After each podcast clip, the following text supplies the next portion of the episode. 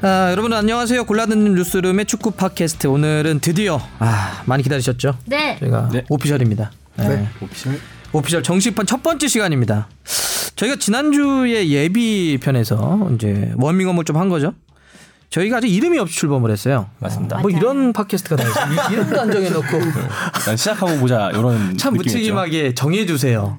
뭐 이런. 저지르고 본 거죠. 그래서 저희가 이름을 좀 지어달라고 도와달라는 말씀을 좀 드렸는데 아 정말 많은 분들이 네. 아 진짜 감사할 정도로 반응이 생각보다 핫해서 예. 좋았습니다. 그러니까요. 이 여러 개를 올려주셨는데 뭐 몇 개만 한번 볼까요? 어, 네. 어떻게 뭐 주- 주신 아나운서가 좀 여기 앞에 봤어요? 네, 이좀 내용들? 봤는데 음, 뭐 FC 골룸, 음. 골룸 유나이티드 이런 거 제안해 주신 분도 있는데 이거는 아무래도 이제 우리가 골라 듣는 뉴스룸 골룸의 네. 축구단이다 뭐 이런 느낌. 네. 박문성 위원님 축구가 너무 좋아서 펜타지움에서 위원님 수업도 들었다고 하시던데요. 이거 이름 제안하신 분이? 어, 왜 들으셨지? 별 내용이 없었을 텐데. 뭐 그것도 있고 이거 제 이름 제, 마, 제 입으로 얘기해야 하나요? 다른 아, 그럼 분들요? 제가 할까요? 네.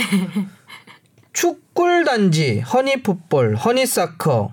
이건 뭐예요, 그 다음에? 주시은과 잉여들? 이거 너무한 거 아니야? 저는 확실히 이 댓글 들어보면서 깨달았습니다. 저희 네. 멤버의 핵심은 이 박문성 해설위원님이 아니라 주시은 아나운서라는 것을 댓글을 보면서 아 아, 나 이게 이거 진짜 할 얘기가 있는데, 음, 제가 이제 어쨌든 저희가 시험판을 했잖아요, 지난번. 네. 어, 시험판을 해서, 근데 어, 그래도 한번 들어봐야 되잖아요. 그래서 빨리 들어봐야 되겠다. 그래서 올라왔다고 하더라고요. 그래서 새벽부터 한번 검색을 해봤죠. 빨리 들어보려고. 그래서 이제 팟빵에 들어가서 제 이름을 쳤어요. 그럼 나오겠죠. 뭐냐면 저희 이름이 없으니까. 만약 뭐 이름이 있으면 그 이름을 쳤을 텐데, 없으니까 그냥 그냥 아마 둘 이름으로 들어갈 거다라고 하길래 제가 박문성을 쳤는데 계속 안 나오길래 그래서 제가 그 다음 날 오전인가에 물어봤죠. 예, 카톡방에 언제 올라와요? 그랬더니 올라갔을 거라고. 그래서 혹시나 하고 주바페 이름을 쳤죠. 주시연 치니까 올라가 있는 거예요. 박문성 치면 안 나오는데 주시은 나오면 나오는 저희가 잉여들이 맞는 거네요. 그러니까 아니 근데 제목은 분명히 거기에 뭐 박문성과 주시은의 뭐 새로운 축구 팟캐스트 뭐 이런 식으로 써 있는데 왜 주시은 하면 그게 검색이 되는데 박문성 하면 안 나냐고요. 그러게요. 내가 여기서도 밀려나야 되나? 정말 알 수가 없습니다. 의문이네요. 저도 저는 그렇게 안 검색해 와가지고 그래서 보니까 이 주시은과 잉여들 어, 뭐 같은 뼈를 맥락이? 아닐까. 네. 아, 같은 아닙니다, 맥락이. 아닙니다. 여기 이제 댓글에 박펠레 펠레 스코어도 있었는데 박펠레라고는 검색 안 해보셨나요? 제, 나오지 스스로 않았을까? 이렇게 하기는 좀. 박펠레 근데 진짜 막, 음. 아, 사랑한다 축구 야도 있었는데 아 그놈의 사랑한다. 사랑한다. 큰일 났네. 세상에 끝까지 쫓아갈 것 같아요.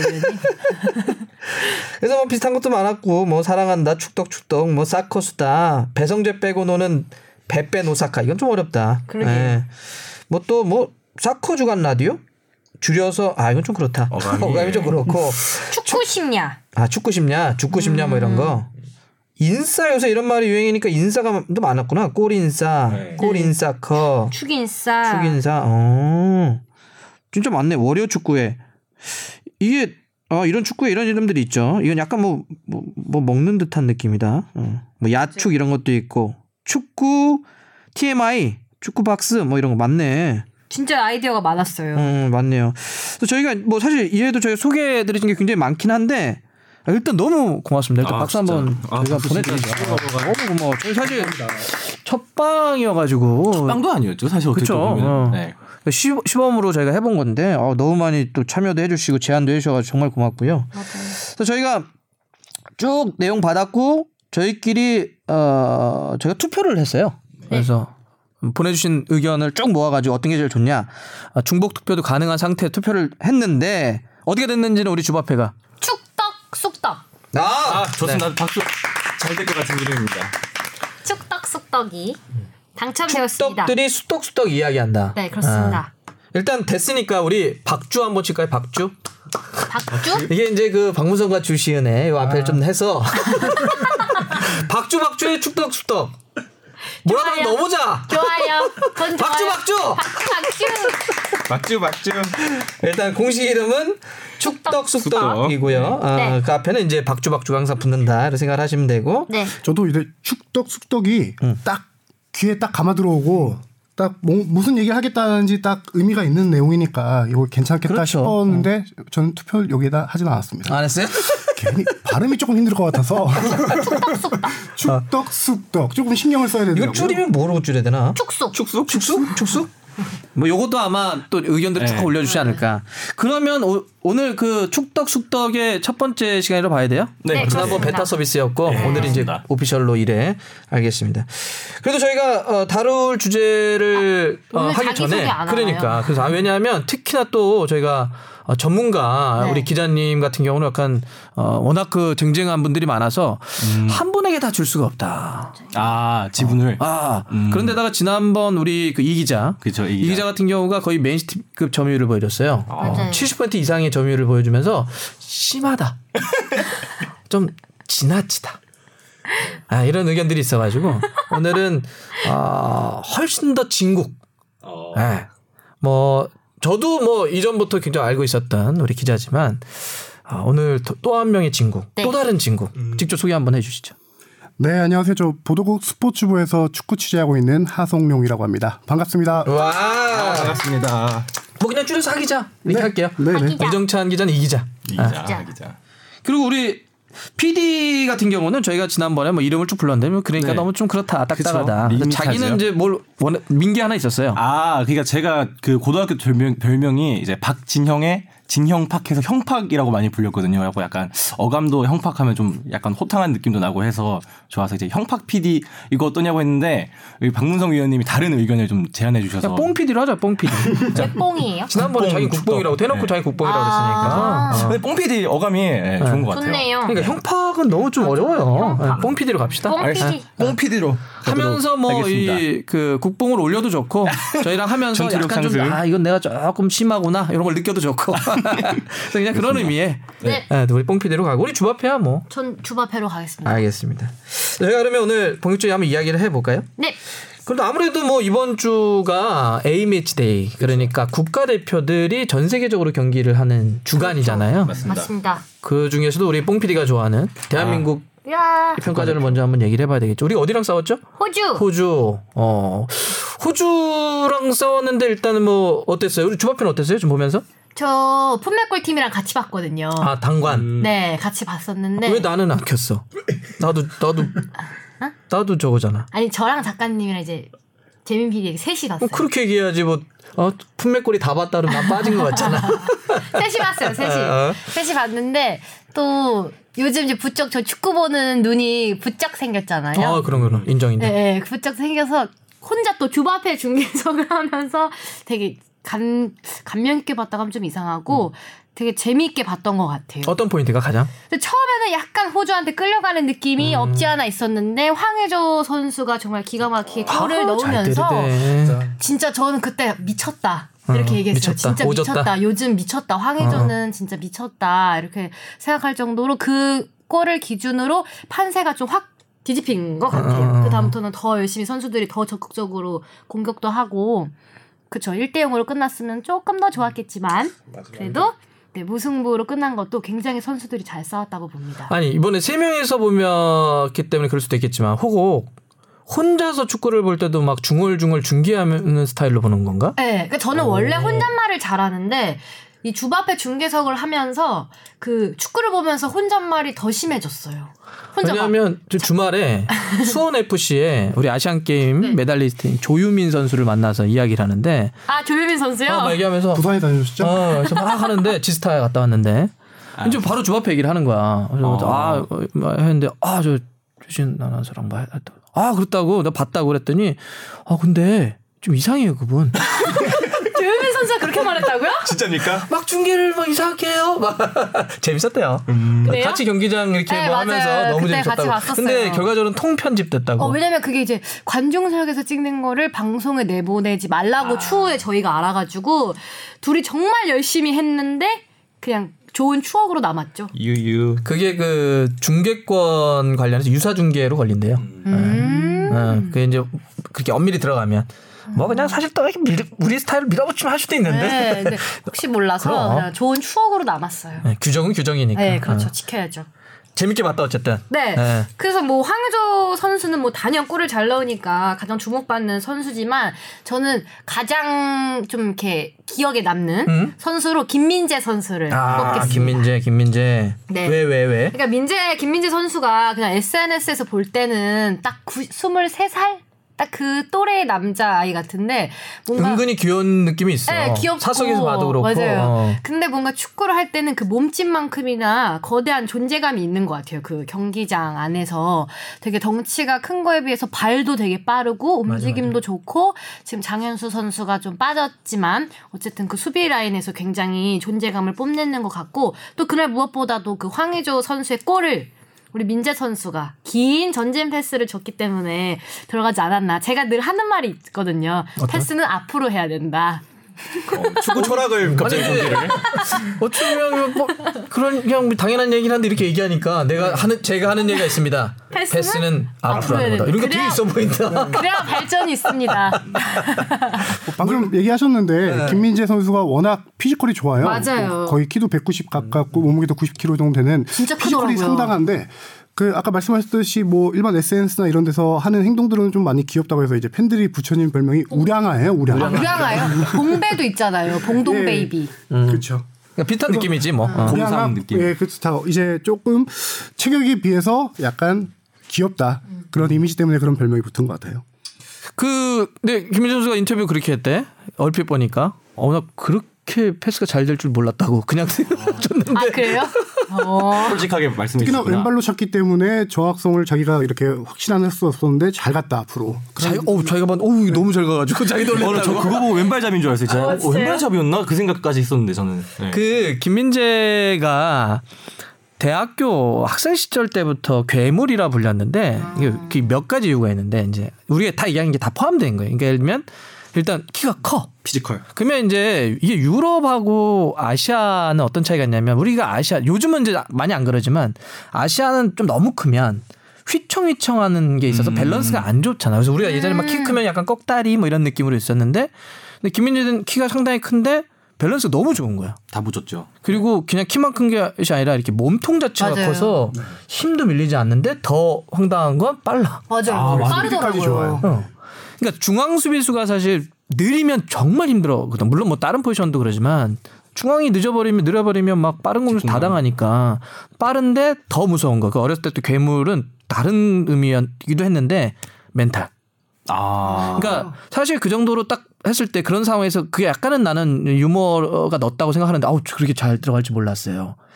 근데 사실 그게 그만큼 자기 여유가 있는 거 그런 상황 끝나고 나서도 약간의 농담을 하는 거잖아. 음. 약간의 농담. 물론 자기가 생각했던 것보다 잘 갔어도 막 그렇게 긴장하면 그렇게 얘기를 안 하지. 음. 아 그냥 뭐 최선을 다하려고 했는데 뭐 이 정도로 얘기할 텐데 어 뭐 그렇게 잘 갈 줄 몰랐어요 이렇게 얘기하는 게 시- 플레이 경기장에서 실수를 해도 그 다음에 그것 때문에 막 걱정한다든지 어떻게 하지 그런 걸 안 한대요. 아, 선수로서는 되게 좋은 멘탈. 네. mental이 굉장히 실수해도 그냥 딱 있고 다음 플레이 집중하고 그래서 약간. 김민재였다. 아 근데 우리 김민재 네.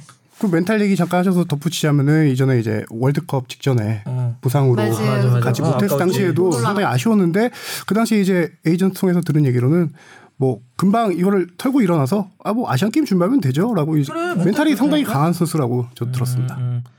우리 뽕 PD는 어떻게 봤어요? 아까 뭐 김민재 선수 얘기하면서 황의조 선수 골 장면 나와서 이제 황의조 선수 골 넣었을 때를 좀 상기시켜 보면은 사실 저는 이제 첫 first touch했을 때 약간 좀 아, 위치가 안 좋다라고 생각을 했어요. 약간 좀 불안- 더듬는다 느낌이 있었지. 좀 뭔가 아, 약간 생각보다 더듬는. 오른쪽으로 빠졌는데라는 느낌이 드는데 아 이게 황의조가 잡으니까 아 마음이 편해.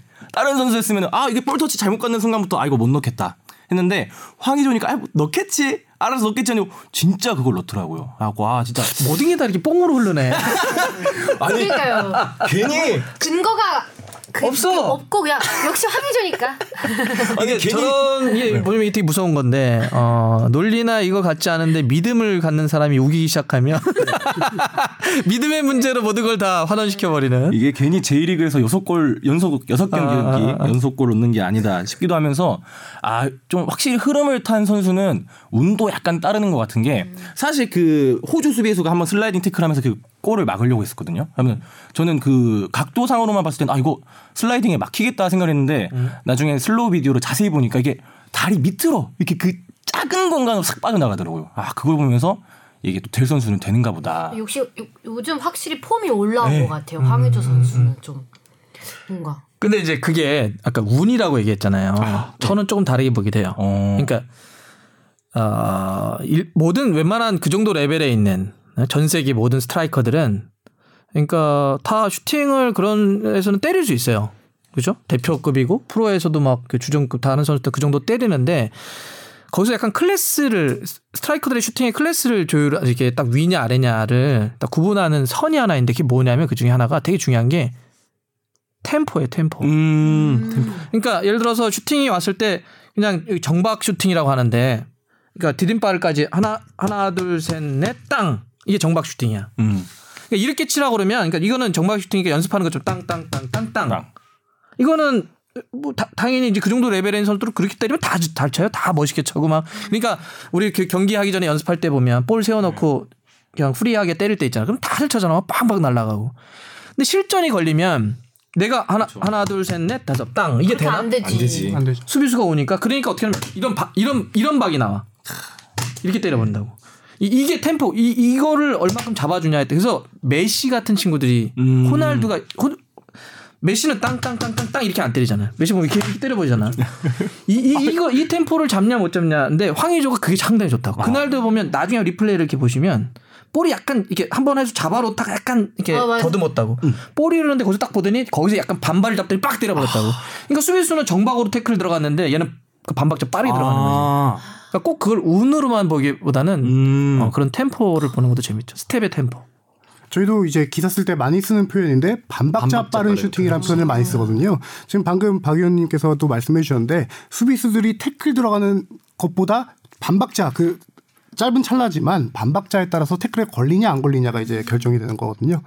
그래서 반박자 황의조 선수 뭐 그 슈팅 아까 다 말씀하셨는데 그런 빠른 타이밍이 좀 있었기 때문에 이번 골문 구석을 찔러줄 수 있지 않았을까 그런 생각을 해봅니다. 근래 우리나라 스트라이커 중에는 그 그런 템포에 있어서는 어. 앞쪽에선 가장 좋은 것 같아. 그러니까 손흥민 선수는 그런 tempo보다는 이 양발을 각도를 가리지 않는 그 슈팅의 기술 자체가 워낙 좋은 거고 황희전은 보면 그 템포를 잡는 게 상당히 좋은 템포를 갖고 있는 것 같아. 예. 우리 황희, 황희자는 전체적으로 어떻게 봤어요? 뭐, 뭐 얘기, 얘기, 얘기하고 전체적으로 경기 포인트? 내용이 경기야 워낙 다 많이 음. 보셨을 테니까 경기 내용보다 저는 결과적으로 보면은 음. 뭐 승리했으면은 당연히 기분도 좋고 선수들 사기도 올라가고 할 텐데 그거뿐만 아니라 무승부도 어 좀 긍정적인 효과를 불러올 수 있을 거라고 봐요. 왜냐면 이게 이겨야 되는 거 아닌가? 왜 무슨 왜 무슨 무가 긍정적이지? 분명히 경기 우리 무조건 다 이겨야 돼. 어때 봉 PD 맞잖아. 아 아시아 경기끼리는 솔직히 이겨야죠. 네. 근데 호주가 아시아 맞아? 아, 호주에 물론- 여기 왜 여기 와서 뛰는 거야? 아시안컵에 뛰니까 아시아로 봅시다. 이렇게 공격을 당하네요. 이제 예를 들어 방금 같이 말씀하셨다시피 이제 무조건 이겨야 된다. 승리를 하게 될 경우 다들 이제 칭찬을 하게 되면은 문제점에 대한 지적이 많이 없어지고 덮어지거든요. 이제 벤투 감독은 근데 인터뷰에서 뭐 문제점을 많이 지적하기는 했는데 벤투 감독님 뭐 뿐만 아니라 저도 이제 무승부로 인해서 선수들 스스로도 뭐가 문제였는지 한 번 더 되짚어볼 수 있는 계기가 되지 않을까. 아시안컵을 앞두고는 뭐 굉장히 의미 있는 무승부였다라고 생각이 듭니다. 그러니까 사실 이번에 많이 못 뛰었잖아. 네. 뭐 걱정이 맞아요. 컸죠. 빠진 선수들이. 많죠. 손흥민. 손흥민, 기성용, 이재성 선수, 응. 또 황희찬 맞아.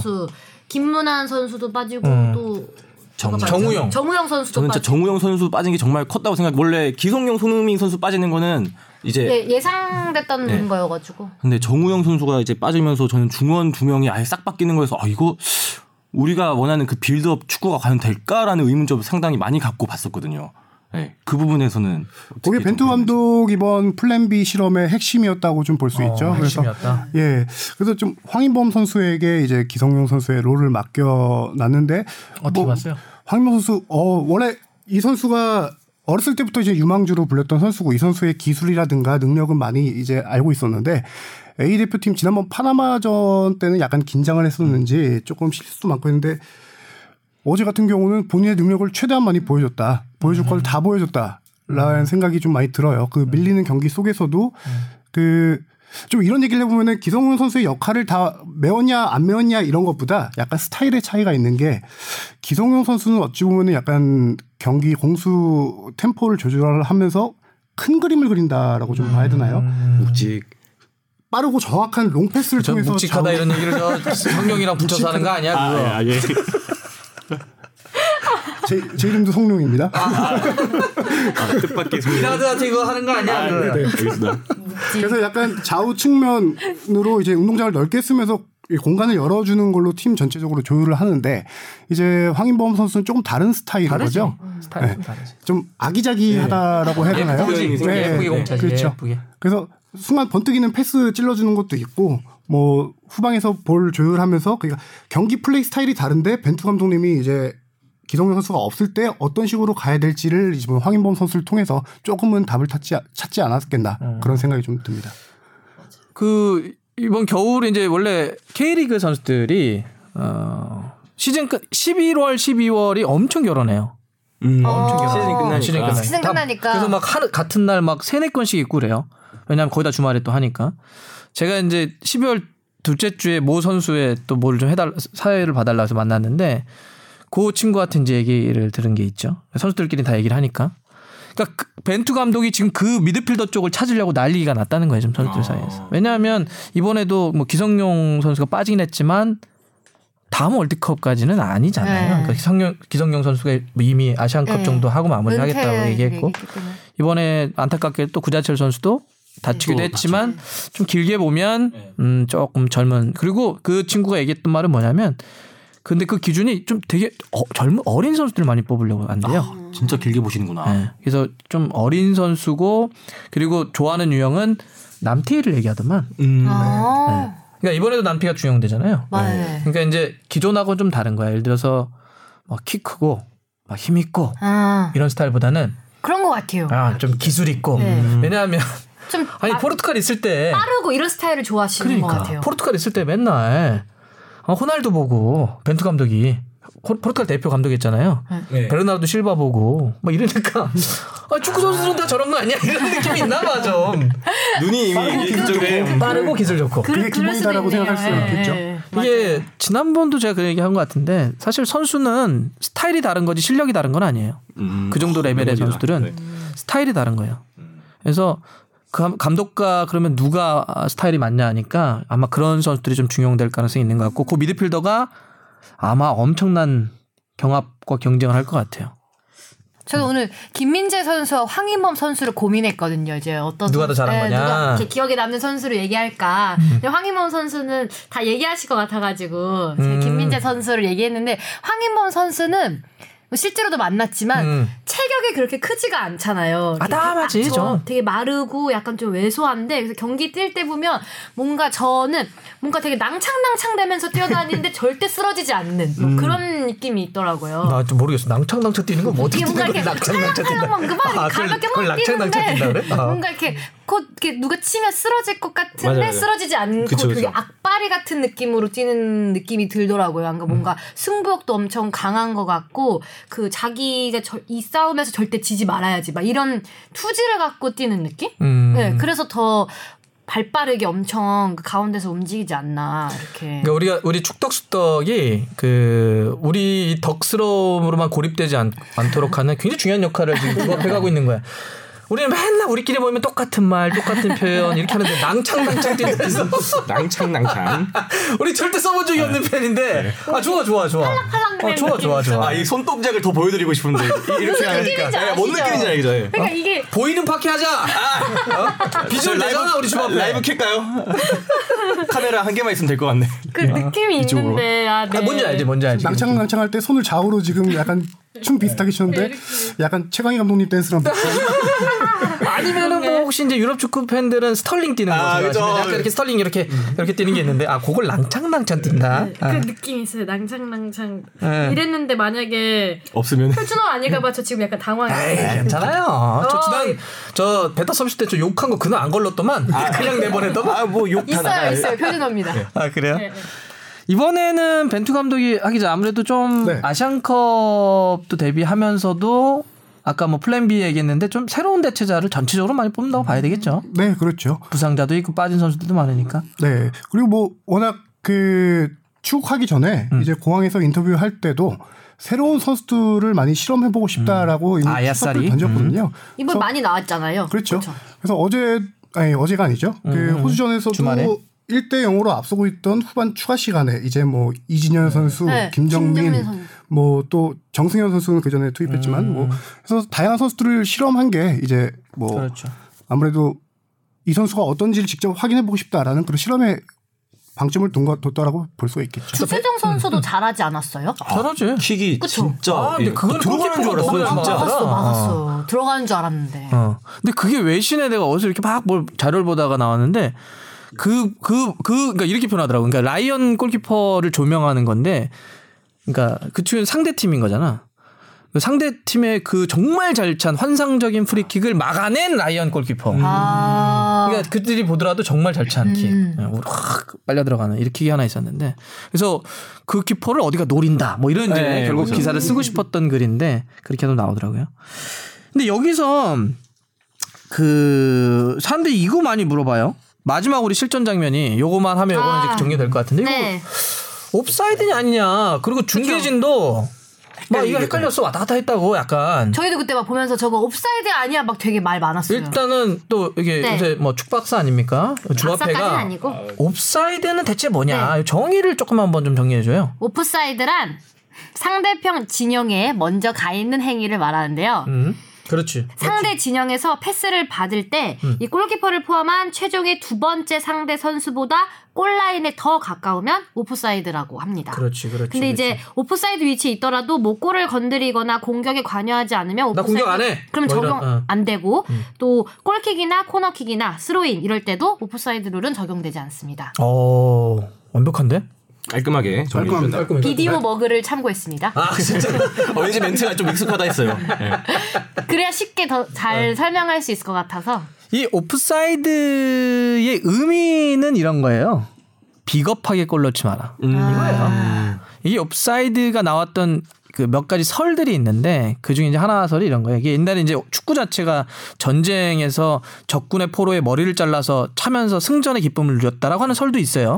여러 설 중에. 그러니까 이렇게 전쟁을 하면서도 최소한 옛날에는 기사도라는 게 있었잖아요. 맞아요. 영국에 그러니까 몰래 습격 습격하지 않는다. 어, 밤에 뭐 하지 않는다. 뭐 뒤통수가 뭐 뒤에 가서 찌르지 않는다. 칼로 이런 거 안 했잖아.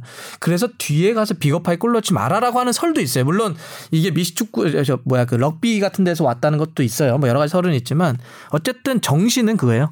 비겁하게 골 넣지 마라. 그래서 이제 아까 얘기하는 것처럼 뭐 상대보다 더 마- 먼저 가서 골 네. 넣지 마라 이런 건데 그런 거죠.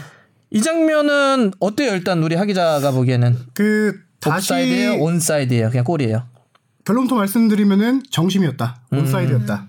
예. 옳은 판단이었다. 옳은 판단이었다. 뭐 비디오 판독도 했고요. 뭐 정확히 VAR. 판단을 예 VAR VAR이라고 하죠 발음이 VAR. 어렵죠. 예. 비디오 판독 판단을 했는데 그냥 우리 말 비디오 판독은 되지 뭐. 어. 그 당시 상황을 좀 설명을 드려야 될 것 같아요. 이제 코너킥에서 수, 우리 수비 맞고 흘러나온 볼을 때리지. 이제 호주의 로기치 선수였나요? 로기치 선수가 이제 발리슛을 했는데 그걸 김승규 골키퍼가 잡다가 놓쳤어요. 맞아요. 근데 그 당시 상황을 정지해 놓고 보면은 우리 수비보다 호주 선수들 3명 정도가 옵사이드 위- 옵사이드 위치에 있긴 해요. 근데 막상 공을 김승규 선수가 잡으려고 할 때 공을 터치했던 선수는 그쵸. 그 우리 수비수보다 더, 뒤에 있- 더 뒤에 있던 예, 보일이라는 선수인데 그 선수가 빠르게 쇄도를 해서 리바운드 볼을 따냈던 거예요. 그렇기 때문에 여기서는 1차적으로 옵사이드가 아니죠. 온사이드죠. 거기다가 이제 재차적으로 어, 김승규 골키퍼가 경합을 하면서 슈팅이 다시 손 맞고 나온 거를 이제 루옹고 선수가 넣었는데 루옹고 선수조차도 이제 보, 그 처음, 처음 슈팅했던 보일 선수보다 더 뒤에 있었어요. 그러니까 그렇기 때문에 이게 옵사이드가 적용이 아닌 온사이드 적용이 되는 오케이, 거죠. 오케이.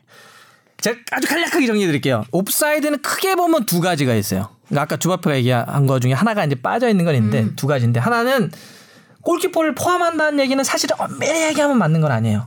그냥 누구든지 상대 두 번째 최종 수비수보다 앞서 있으면 돼요. 골키퍼가 만약에 공격하다 말고 나와서 뛰쳐나왔어. 그럼 어떻게 돼요? 골키퍼 그때도 포함돼야 돼요? 아니죠. 그냥 아. 그냥 무조건 상대 포지션은 아무도 가리잖아. 상대 선수 두 번째보다 앞서 있으면 옵사이드예요. 비디오 머그. 아, 그 정도 괜찮아. 근데 웬만하면 골키퍼가 플레이 상에서 안 나오니까 그냥 일반적으로 그래서 최종 수비수 최종 수비수라고는 옛날 우리 말투 음. 중계에서 왜냐하면 최종 수비수 앞서 있었습니다. 최종 수비수는 골키퍼지. 그렇게 따지면. 아 공격수가 수비가 담했으면 그 공격수가 수비수인 거처럼. 그러니까 어쨌든 이 복잡한 얘기 말고 맞아요. 상대 두 번째 수비수도 앞서 있다는데 슈팅을 딱 때릴 때 순간이거든. 때- 때릴 때딱 순간인데 그때는 그 뛰어 들어갔던 선수가 온사이드. 그러니까 우리 주세종이 늦게 나왔어. 맞아요. 자 여기서 이제 우리가 얘기하는 그 최종 두 번째 수비수보다 이거는 온사이드. 그러니까 문제가 없어. 근데 두 번째 장면 그 리바운드 돼서 때렸는데 나왔잖아. 네. 그러면 또 여기서 호주가 때릴 때 이 선수의 위치인데 이 선수의 위치는 우리 두 번째 수비수보다 앞서 있어. 그러니까 이거 옵사이드 아니냐 이럴 수가 있어. 그죠? 그 장면만 보면 앞서 있어. 네. 그런데 옵사이드가 두 개가 있어요. 앞서 있더라도 볼보다 뒤에 있을 때. 아, 그러니까 아, 패스가 맞다. 어, 패스를 뒤로. 주거나. 어. 그러니까 그때는 그 호주 선수가 땅 때려서 김승규 막 맞을 때, 그러니까 맞을 때가 아니지 때릴 때지. 항상 때릴 때예요. 맞을 땐 상관없어. 땅 때릴 때 루옹고는 뒤에 있었거든 볼보다. 그러니까 그때는 수비수가 있냐 없냐 아무런 관계가 없어. 없어. 그러니까 두 가지의 룰이 다 적용된 사실은 좀 어려운 장면이에요. 두 번째 수비수보다도 뒤에 있었고 슛골보다도 뒤에 있었기 때문에 그냥 온사이드. 훌륭한 골인 거죠. 그러니까요. 이 두 가지가 다 추가. 시간에 그때 내기 했었거든요, 저희가. 스코어 내기 몇 대, 몇 대, 했었어요. 몇- 몇대 몇이었어요? 저는 2대 1에 걸었죠. 2대 2? 2대 1. 2대 1? 이긴다. 우리가 이긴다. 2대 1로. 이게 내기 할 때 가장 쉬운 거거든. 2대 1. 그때도 그죠. 그리고 이제 뭐 작가님이랑 다 뭐 1대 0, 1대 1 이렇게 걸었는데 이제 한 분이 1대 0을 걸어서 우리는 이제 다 아이고 잘 먹었습니다 이러고 있었는데 갑자기 그 막판에 골이 들어가가지고 결국 작가님이 다 사셨다는 그런 슬픈 뭐, 뭐, 뭐 먹었어? 그날요? 막 피자, 파스타 이렇게 펍 같은 데서 봤거든요.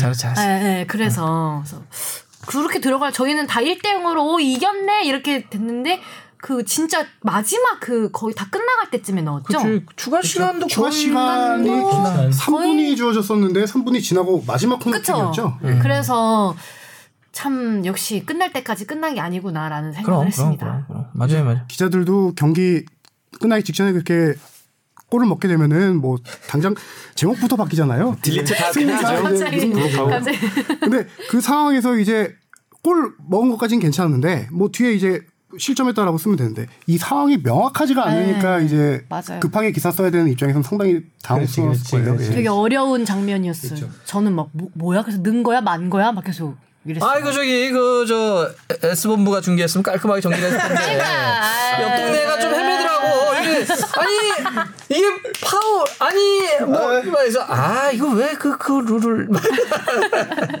두 번째 경기는 저희 S본부가 하니까 그쵸. 여러분들 많이 좀 들어주시고요 네. 화요일 저녁 7시 아 일단 녹음 끝나고 그 부분 빼달라고 하시는 건 아니죠? 어떤 걸요? 뭐 다른 본부가 뭐이 정도는 뭐 해야죠.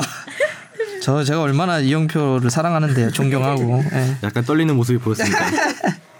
자, 그러면 이제 뭐 국축은 여기까지 정도 하고 네. 아, 한 가지만 더 아, 할까요? 얘기하고 싶은 해요, 게 해요. 있는데 그 골키퍼가 김승규 선수가 선발 출전했잖아요. 네, 네, 네, 네, 네. 예. 근데 뭐뭐 많이 알려지지 않은 얘기 같아서 좀 한 가지 뭐 음. TMI를 드리자면 어, 사실 부상이 있었습니다. 아. 어, 김승규 선수가요. 김승규 선수가 이제 엉덩이 근육 부상이 있었습니다.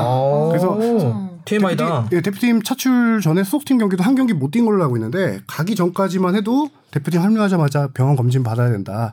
통증이 있어서 경기 못 뛴다라는 얘기까지 있었는데 막상 요새 워낙 골키퍼 경쟁이 좀 치열하잖아요. 치열하- 치열하지. 예, 치열하다 보니까 이를 악물고 뛴 것인지 아니면 그 통증이 좀 사라져서 경기에 뛸 수 있었던 건지 다이빙도 못할 정도다라고 이제 부상 상태가 전해졌었는데 막몸 날려서 잘 막던데요? 잘 막잖아요. 네. 저는 개인적으로 상당히 잘했다고. 저는 이제 그 얘기를 듣고 경기를 보면서 상당히 이제 놀랐었던 그런 얘기가 있었고 연두색이 참 잘 어울리던데요. TMI죠? 그거는 personal color인가요? 내 그냥 개 개취 얘기한 거 아니야? 그건 그 개취지 그게 TMI야. 그 골키퍼 그게 그게 인상 깊었어요. 어, 연두색이 참 잘 어울리네 이렇게. 아, 근데 아까 맞다. 그 마지막에 골 들어가 그러면 기자들이나 현장에서 진짜 사실 미친다는 게 제가 봤던 게 그 2002년 월드컵 때 대전에서 했을 거예요 아마 이탈리아 경기. 아 그게 막판에 극적으로 골이 들어가 네. 뭐 이런 거 있잖아 젖잘싸로 다 기사를 써놨는데 아, 하지만 잘 싸웠다. 일단 인간적으로 좋아하지 막 막와 월드컵 막 난리야 네, 막 맞아요. 하고 다들 어떻게 막그래서 그때 뭐 난리 났었죠. 아주 기쁜 마음으로 다들 바꾸시지 않았을까. 그러니까. 그쵸? 아. 그 국내 주제 이제 국대 얘기는 이 정도 마무리하면 될 것 같고 국내 이슈 한두 개만 하고 그 다음에 해외 이렇게 좀만 정리하고 왜냐면 이제 해외 리그는 없고 다 해외도 A 매치니까 네, 네. 자 아산 얘기 좀 해볼까요? 왜냐하면 사실 저희가 지금 이거 녹음을 하고 있는 어, 팟캐를 녹음하고 있는 시간 지금 한 이제 4시간 정도 뒤면 네. 어, K리그 쪽 프로축구 연맹에서 이사회를 열어서 최종 결정을 할 겁니다. 그래서 어, 아산이 어떻게 될지 그래서 그거에 따라서 성남이 일부 리그로 직행을 해서 올라갈지 아닐지 뭐 이런 거 결정을 할 건데 우리는 그래서 그 전망 말고요. 그거는 조금 두리뭉실하게 하더라도 이 아산 사태에 대한 뭐 우리의 관점 이야기 이런 거 좀 해야 되는데 일단 뭐 그래도 현장 취재를 하고 있는 우리 하 기자가 예. 그렇죠. 어떤 거이 아산 사태 모르시는 분도 있으니까 짤막 짤막하게 일단 이 아산 사태 뭐다. 그 이제 의경 제도를 점진적으로 폐지를 하게 됐습니다. 의무 2000 경찰. 네, 의무 경찰 제도를 2023년까지인가 점진적으로 폐지를 하게 됐는데 이 부분은 이제 아산 무궁화 축구단도 다 알고 있는 부분이었어요. 아산 무궁화 축구단은 그런 의무 경찰들로 뽑아서 운영하는 축구팀이니까. 그렇죠. 어. 그래서 점진적으로 이제 팀이 해체될 것이라는 거는 인지는 하고 있었고 이제 그 이유를 준비하고 있었는데 지난 9월이었나요? 경찰청에서 갑작스럽게 이제 축구단 선수를 더 이상 추가 선발하지 않겠다라고 발표를 하게 되면서 이제 발등에 불이 떨어진 거죠. 왜냐면은 어 당장 충원하지 않으면서 내년에 이제 제대하지 않고 남는 선수들은 14명 뿐입니다. 근데 14명이면은 리그 참가할 수 있는 최소 인원 기준인 20명에 미치지 못해서 어, 20 리그 명? 참가 네. 자체가 안 되는 거죠. 안 돼요. 모자라서. 예. 그래서 뭐 어떻게 하라는 거야 그러면? 요 부분에 대해서 이제 축구계 쪽에서 축구인들이 그 얼마 전에 청와대 앞에 가서 단체로 시위를 뭐. 김병지, 예, 예. 뭐 홍명보, 전무 뭐 이런 사람들. 홍명보 전무님, 뭐 최용선이 다 오셔서 이제 축구인들이 이제 집회를 열고 목소리를 전달했는데 요지는 뭐냐면은 오케이 축구단 점진적 2023년에 의경제도가 없어지니까 축구단 폐지는 이해한다. 국가 하지만은 그렇다고 한다면 받아들일 그렇죠. 수는 있다 일단. 그거를 반대하는 게 아니라 좀 더 이제 구단이 없어질 수 있- 없어지더라도 당장이 아닌 점진적으로 좀 없어질 수 있게 도와달라. 그거는 왜냐하면 선수를- 당장 딱 없애면 14명 그럼 어디로 가냐? 그러니까요. 어. 그래서 14명뿐만 아니라 지금 유소년 팀 선수들 12세, 15세, 18세 아, 그렇지. 한 프로팀에는 75명 네. 다 있으니까. 75명 정도 된다고 해요. 음, 그 선수들의 75명. 이제 미래까지 결정된 일이기 때문에 선수들을 추원해 주고 점점 줄여 나가서 그 의경 제도가 폐지될 때쯤에는 이제 남은 인원이 0, 0명이 네. 돼서 자연스럽게, 이제 자연스럽게. 구단이 해체되는 걸 원하는 게 이제 그림인데 음. 경찰청에서 이제 요거 갖고 선수를 추원해 준다 안 해 준다 요거를 프로축구 연맹이 오늘 오후 6시까지를 좀 밝혀주길 바라고 있는 거고요. 음, 음. 지금 좀 그게 힘들 것 같아서 아무래도 힘들 우승을 것 하고도 같다? 예. 일단 우리의 전망은 전망은 그렇습니다. 우승했는데. 저 전망이 틀리면 뽕 PD는 이거 편집하지 말고 그대로. 아, 근데 저도 좀 듣기로는 뭐 결과적으로는 좀 당장은 어쨌든 아산이 좀 힘들 것 같고 성남이 올라가 직행하지 않겠냐 이런 분위기라고는 들었는데 근데 저는 사실은 계속 궁금한 건 뭐냐면 그러니까 어쨌든 이렇게까지 하는 건 분명히 이거는 뭐 무조건 이렇게 순간적으로 탁 없애고 준비 없이 없애는 건 당연히 우리가 지적해야 되고 비판해야 될 문제지만 그러면은 언제까지 2023년까지 만약에 점진적으로라도 없애는 게 다 알고 있었던 사실이라고 한다면 왜 이거에 대한 프로젝트 팀 같은 걸 만들지 않았죠? 왜 대비 팀 같은 걸 만들지 않았을까요? 경찰청과 프로축구 연맹과 협회나 팀 이런 차원에서 그 저는 당시 왜 그런 단위를 안 만들었을까? 어 이런 아산 무궁화 축구단이 창단할 시기에 이제 얘기가 됐던 게그 경찰청 경찰청과 이제 거기는 그 위에 기, 기관이 저기 행정 행자부거든요. 행자부. 예. 행업 행업부인가요? 행자부인가? 행자부는 행정자치부. 가 있는 거고 네. 행정안전부는 그러니까 어느 게 어느 게 지금 있어? 그거 저도 잘 우린 팟캐라서 좀잘 몰라요. 여러분이 알아두시면 좋으실 것 같아요. 그 행정이 있잖아요, 거기요. 프로축구 연맹, 경찰청, 또 아산 구단 3자 협의에 의해서 문제가 생길 경우 팀의 네네. 존폐에 관련돼서 문제가 생길 경우 추후 협의를 할 수 있다라는 조항을 넣었던 걸로 알고 있습니다. 할수 근데 있다. 음. 그게 없이 일방적으로 이제 9월 달에 그래서 팀의 점진적 이제 해체는 예상을 하고 있었지만 했고. 9월 달에 경찰청에서 선수 수급을 중단하겠다라고 했을 때까지 이전까지는 전혀 기를 잃지 못했던 거죠. 음. 그래서 아직은 예를 들어서 2023년이니까 여유가 있었기 때문에 그런 뭐 TF 팀이라든가 그런 논의를 이루어지지 않았을 것 같긴 한데 음. 갑작스러운 결정 때문에 그렇게 되는데 제가 여기서 이제 아쉬운 점은 경찰청의 그런 어떤 일방적인 결정 음. 논의 없이 일방적인 결정을 했다는 거 하고요. 지금 축구인들이 길거리까지 나서서 이렇게 시위를 하고 있고 프로축구 연맹도 지속적으로 경찰청에 요구를 하면서 논의를 하고 있거든요. 근데 피드백이 없다는 거예요. 음. 음. 네, 계속 선수 충원하지 않겠다. 기존 입장을 계속 반복하고 있다는 거죠. 그러니까 어 어떻게 보면은 이제 축구 선수들의 미래 현재 경찰청 소속인 축구 선수들의 미래와 유스팀 선수들의 미래까지도 지금 그냥 나몰라라 뒷짐지고 있는 듯한 모양새라서 되게 아쉬움이 많이 남습니다. 그러니까 이거는 사실 좀 이게 황당한 거예요. 네. 그냥 뭐 이게 복잡하게 얘기하면 좀 황당한 거죠. 그러니까 뭐 어, 예를 들어 회사라고 치면 갑자기. 어, 야, 우리 야 15년 10년 정도 뒤에 있다가 이, 티- 이 회사를 다른 거로 좀 전환할 거니까 이렇게 하자 해서 예 그래서 네. 하고 있는데 갑자기 야, 미안한데 이번 이번 여름에 문 닫자야. 네. 그러면 거기 직원들 직원들은? 갑자기 다들 길거리 내앉거나 이직해 가거나 이러는데 그것도 만만치가 않고 이런 상황인 거예요. 그래서 네. 왜 이런 결정을 내렸지? 근데 물론 이제 아까도 했지만 국가 시책이었으니까 그렇긴 하더라도 약간 저는 그런 느낌도 들어요. 그러니까 그런 그런 조직에서 하시는 분들의 그런 결정 단위들 이 이렇게 민간 단위나 이렇게 한다면 그런 것들을 그래도 최소한 서로 공유하고 막 이럴 텐데 거기는 그냥 결정, 네. 어, 공문 이런 네. 느낌이 좀 들어요. 그래서 아 이렇게 국가가 하기로 했는데 뭐 어떻게 해요? 이런 느낌인 네. 것 같아. 네. 그러니까 황당하죠. 그랬더니 아니 근데 여기는 사람이 있다고요. 여기는 지금 선수가 있다고요. 이 친구들의 미래가 있잖아요. 우리 이렇게 얘기하는 거고. 근데 일단은 우리 그 축구인들이 그래도 목소리를 내고 이 자체는 좀 잘했다고 봐요. 왜냐하면 제가 어떤 얘기를 들었냐면 야구계 쪽에서 야구계가 그 모습을 보고 어 약간 자성 혹은 서로의 이야기를 했대요. 아니 야 왜냐하면 야구도 비슷한 팀이 있잖아요. 음. 야구도 그런 군 팀이나 운영을 하는 게 있으니까 아니 축구는 저렇게 선배들이 나서서 후배들 어려운데 목소리라도 음. 내주고 위로라도 해주는데 야구계는 어떻게 한 말도 안 하냐라는 얘기도 전에 들었었어요. 참고로 야구도 내년에 전역하고 나면 20명인가 남는데 거기 야구는 26명인가가 기준 인원이라고 제가 좀 정확히는 기억이 안 나는데 그렇기 때문에 야구 또한 이제 2군 리그에 참가할 수 없는 상황이라고 합니다. 근데 그런 상황인데 야구는 한 말 액션이 모르겠어요. 뭐 안에서야 당연히 비판도 하고 그랬겠지만 이렇게 축구 분들을 좀 모여가지고 으쌰으쌰도 좀 하고 물론 이게 다라는 것도 아니고 이렇게 해서 다 안 바뀔 거라는 것도 알고는 있지만 그래도 사람이 가끔씩은 머리보다는 가슴이 앞설 때가 있잖아요. 후배들 입장에서는 정말 너 어떻게 하지? 너 어디서 뛰지? 그리고 아까 75명이요? 유선까지? 네, 세계 팀에 75명이라고 들었습니다. 그럼 75명의 그 어린 선수들 같은 경우도 막 울 거 아니에요. 학부모들은 걱정스럽고. 근데 그래도 어 김병지, 최용수, 홍명보 자기가 이렇게 봤던 레전드들이 자기네들 위해서 목소리를 낸다는 자체가 위로잖아, 위로.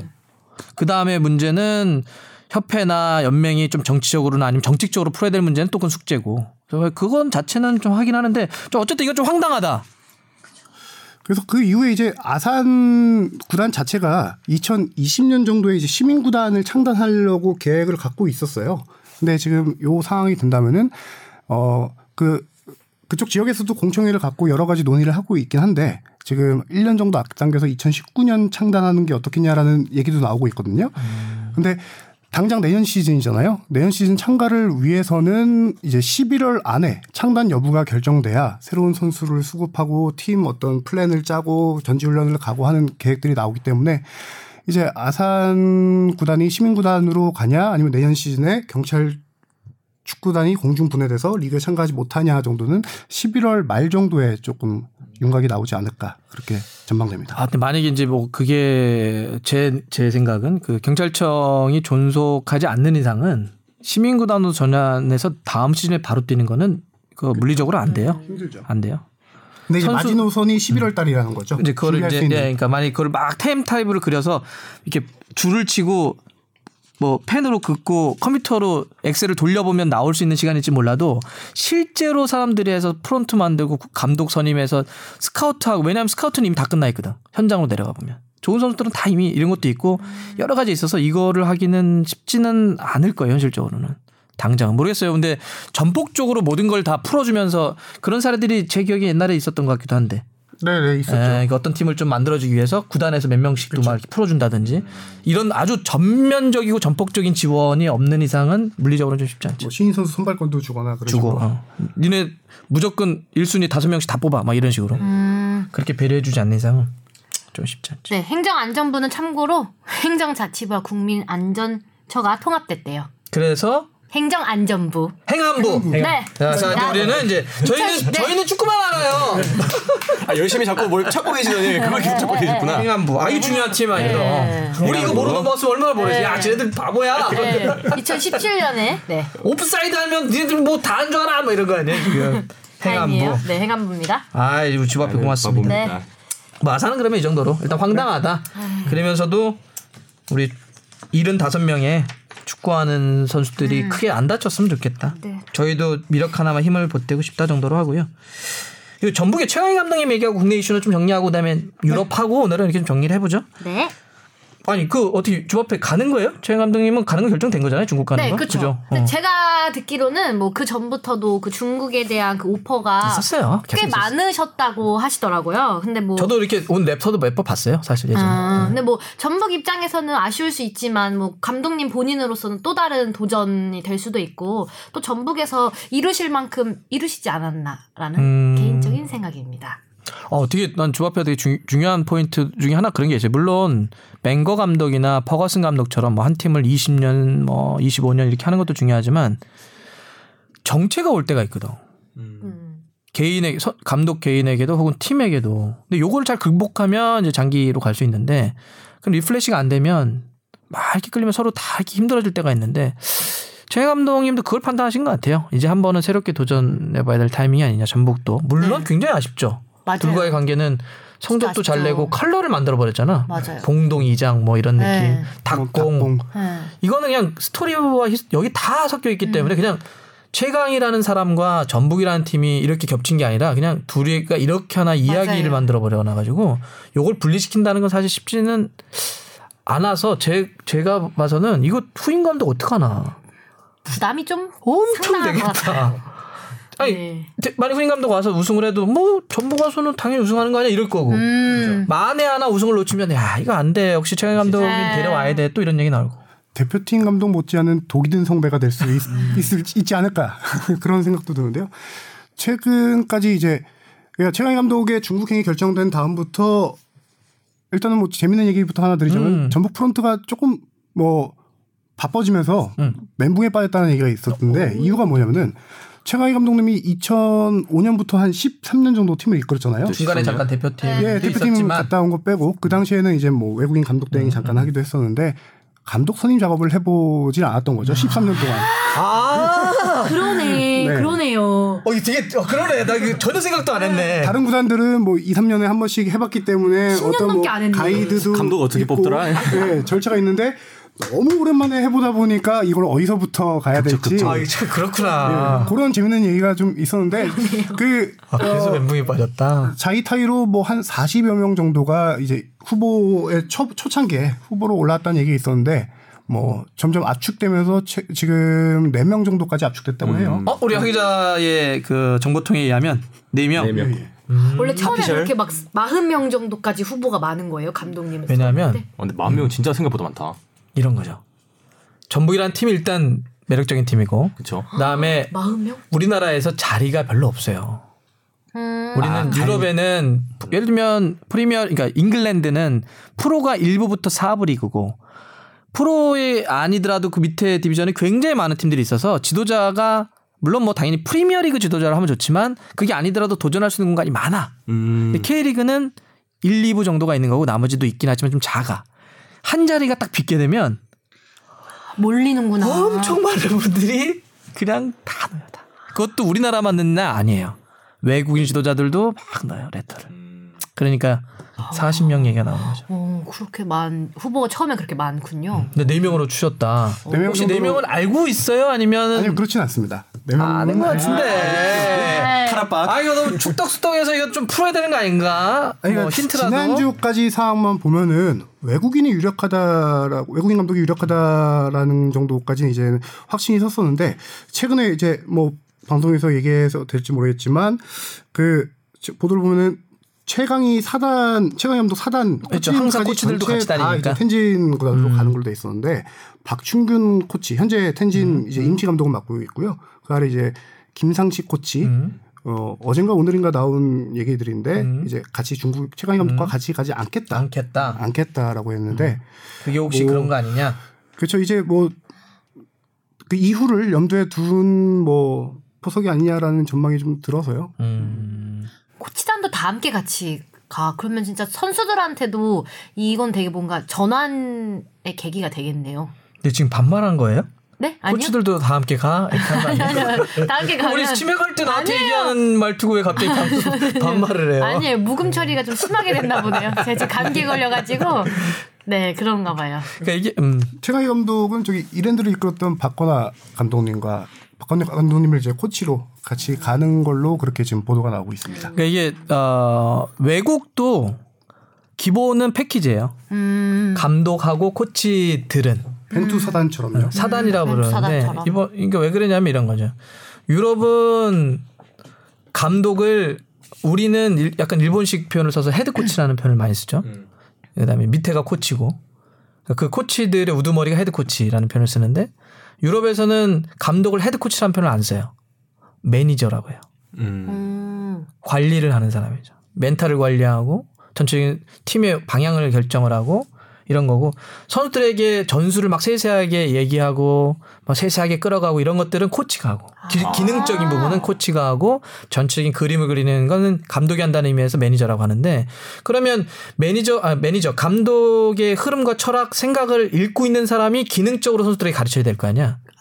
그러니까 패키지예요. 패키지. 그래서 우리가 알고 있는 유명한 지도자들은 다 패키지로 움직이되 현지화를 위해서 예를 들면 과르디올라가 맨시티를 갔는데 자기 사람도 데려가지만 여기를 알고 있는 사람도 같이 넣죠. 왜냐하면 내가 우리들만 다 들어갔는데 맨시티의 흐름을 몰라. 그러니까 이제 그런 식으로는 결합을 해요. 혹은 슈틸리케는 아예 그 한 명만 데리고 아무도 안 데려왔던 거죠. 네, 그렇죠. 아르모아 코치. 음.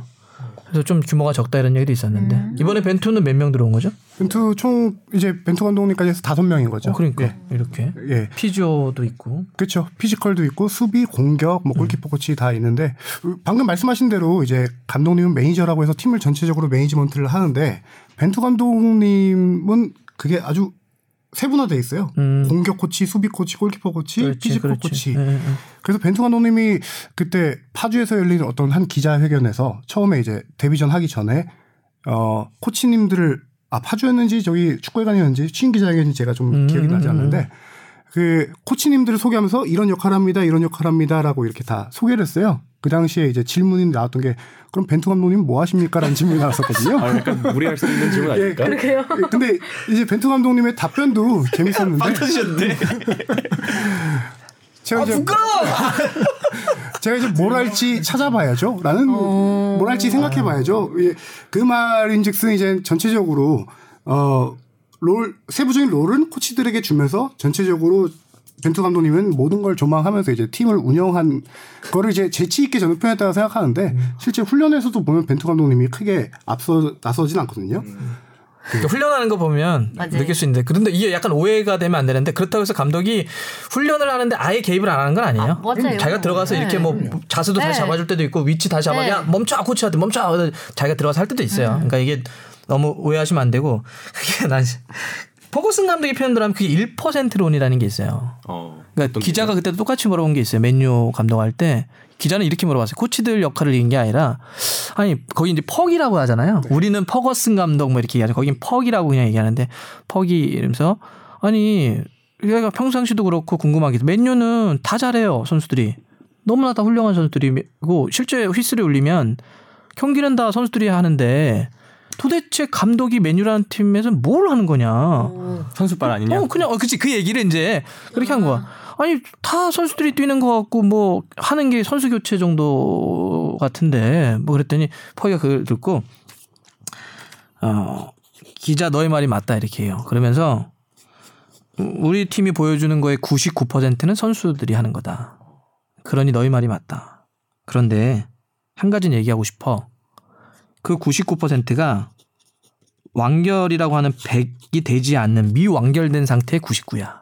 음. 감독이 1%, 1%밖에 하지 않는데 그 1%가 들어가지 않으면 팀이 완결이 안 돼. 음. 개, 개개인으로만 존재하는 99야.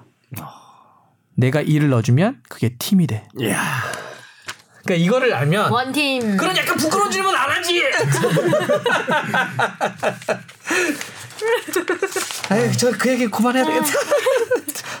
누가 물어보면 어떤 기자분인지 잘 몰랐어. 물론 질문은 제가 좀 재밌게 각색한 아, 건 오케이, 오케이, 있죠. 오케이, 오케이. 네, 알겠습니다. 오해 마시기 바랍니다. 알겠습니다. 링링. 재밌는 전북은 저는 약간 약간 외국인 코치로 좀 들었는데 최근에 또 그렇게 했다니까. 예. 뭐 그건 될지 보죠 뭐. 뭐 잠깐 해도 돼요. 뭐 얘기 해도 돼요. 더 해도 돼요. 저는 이제 궁금한 게 최강 감독님 후임 감독 누가 올지도 그렇지만 최강 감독님이 과연 어떤 선수를 데려갈까? 아 데려갈까. 좀그 관심이거든요. 이슈도 있네. 예. 그러네.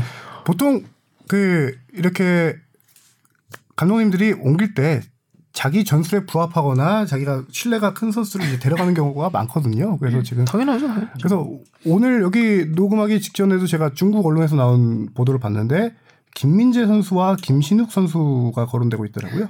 어, 어. 네. 근데 이제 예, 기자들 사이에서 나온 얘기를 김민재 선수 얘기는 워낙 많이 나왔었기 음. 때문에 최강희 감독이 워낙 신뢰를 보내고 있고 그 김민재 선수 같은 경우는 뭐 대표팀 선수들 사이에서도 중국 가는 거를 많이 좀 이렇게 얘기 농담 삼아서 얘기 많이 하고 있는 것 같아요 현지에서도요 지금도. 그래서 축구인데 이제 이게 너무 시선이 또, 이게, 네. 이게, 이게, 이게 벌이가 실질적으로 김민재 선수가 이제 전북을 떠날 수 있는 최저 연봉이 한 300만 달러 정도? 최저 연봉이 연봉이 이정료가 연봉이. 아니고 연봉이, 연봉이 한 30억 이상. 선수의 선수를 좀 움직일 수 있는 금액이 한 300만 달러. 그다음에 이정료는 한 50억 정도면은 중국 이적도 충분히 가능하지 않을까라는 지금 전망이 나오고 있습니다. 근데 우리 민재 선수는 좀더 한국에서 보고 싶은데. 아, 그렇죠. 우리야 뭐 사실. 팬의 네. 한국에서 보고 싶은데 지- 중국 가나요? 가지 마. 아, 근데 진짜 그렇게 돈을 그렇게 크게 베팅해 버리면 진짜 또. 그러니까 근데 만약 그렇게 불편해요. 지금 김민재 선수가 그래도 막 그럴 수도 있잖아요. 아, 나 진짜 전북에 있- 있겠다. 그런데 만약에 어, 30억이 좀 부족해요? 제가 한 60억 드릴게요. 이럴 수도 있어요. 중국에 돈 움직이는 거 보면. 어, 지금 그 텐진 구단 회장이 최강희 감독에게 뭐 썰이지만 들은 얘기로는 선수 영입에 500억을 쓸 수 있게 해주겠다라는 얘기까지 있. 감독님 이제 프론트 필요 없습니까? 자꾸 일자리 팀뭐 이런 거 없습니까? 와. 500억을 약속했다는 얘기까지는 예. 하네요. 전폭적인. 지지네요, 진짜. 그렇죠. 들리는 이야기에 따르면. 예. 음. 외국인 선수도 새로 다 구축을 해야 될 테고요. 근데 어쨌든 중국이 돈 쓰는 자체가 우리하고는 그쵸. 뭐 예, 이게 이게 다르니까. 다르니까. 어. 그게 너무 크네요. 아, 아, 국내 축구 얘기다 보니 시간이 다 돼가지고 우리 이거 이거는 이번에 왜냐하면 저 프로, 프로리그들은 없으니까 유럽은 네. 이렇게 합시다. 그러면 지금 내셔널리그 유럽 네이션스 네이션스 리그 리그. 네이션스 리그가 한참 있으니까 네이션스 리그가 뭐냐? 자, 근데 여기서 제가 주바페한테 좀 어려운 걸 수도 있는데 한번 물어볼게요. 네. 저희가 네이션스 유럽 네이션스 리그를 뭐냐 이거를 설명을 좀 드릴 텐데 주바페 네. 리그가 붙는 대회하고 컵이 붙는 대회하고 혹시 차이점 아세요?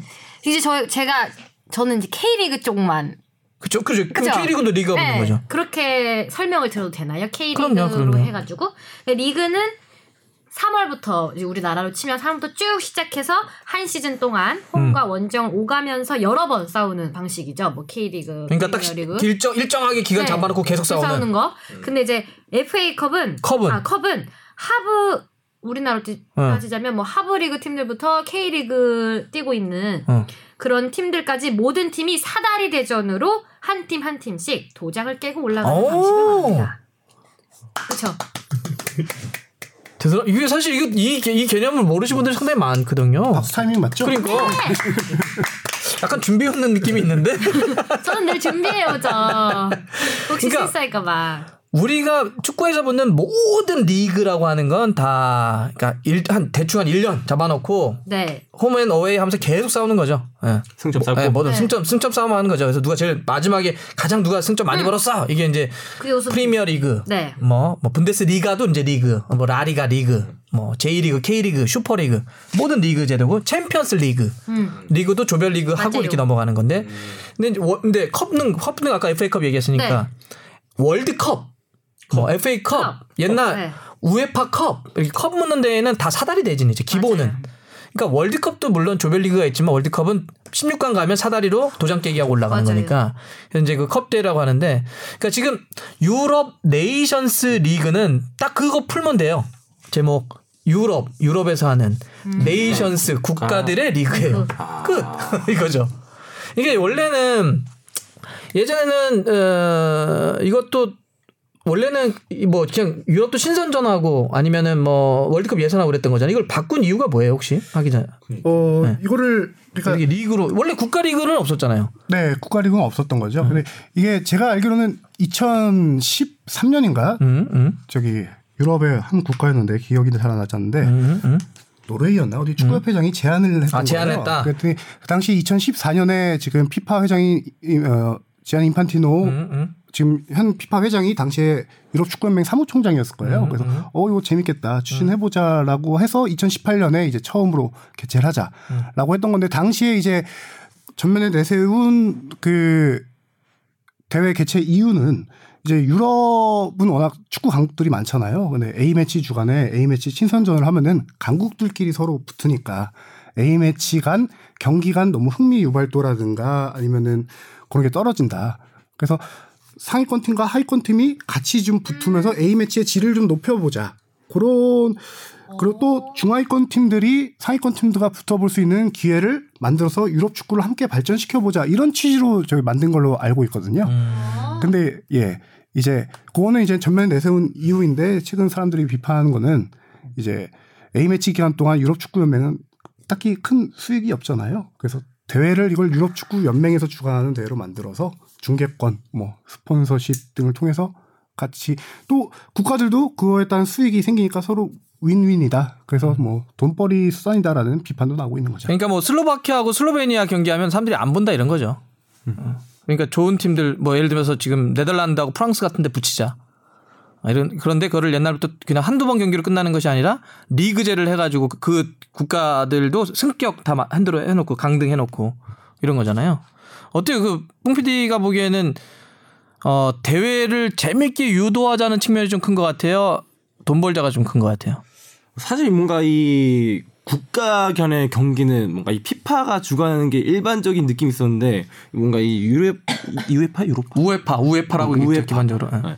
우에파에서 진행하는 입장에서 약간 좀 확실히 생소하고 뭔가 사전 설명이 우리한테는 좀 부족한 것 같아요. 뭔가 이런 어, 명분이라고 해야 될까요? 음. 그런 부분에서 좀 적고 괜히 어떻게 보면 A 매치 기간에는 좀 선수들이 어느 정도 그래도 시험시험 뛸 수 있는 그런 것도 필요하다 생각하던데 오히려 좀 더 혹사시키는 건 아닐까라는 그런 우려도 있습니다.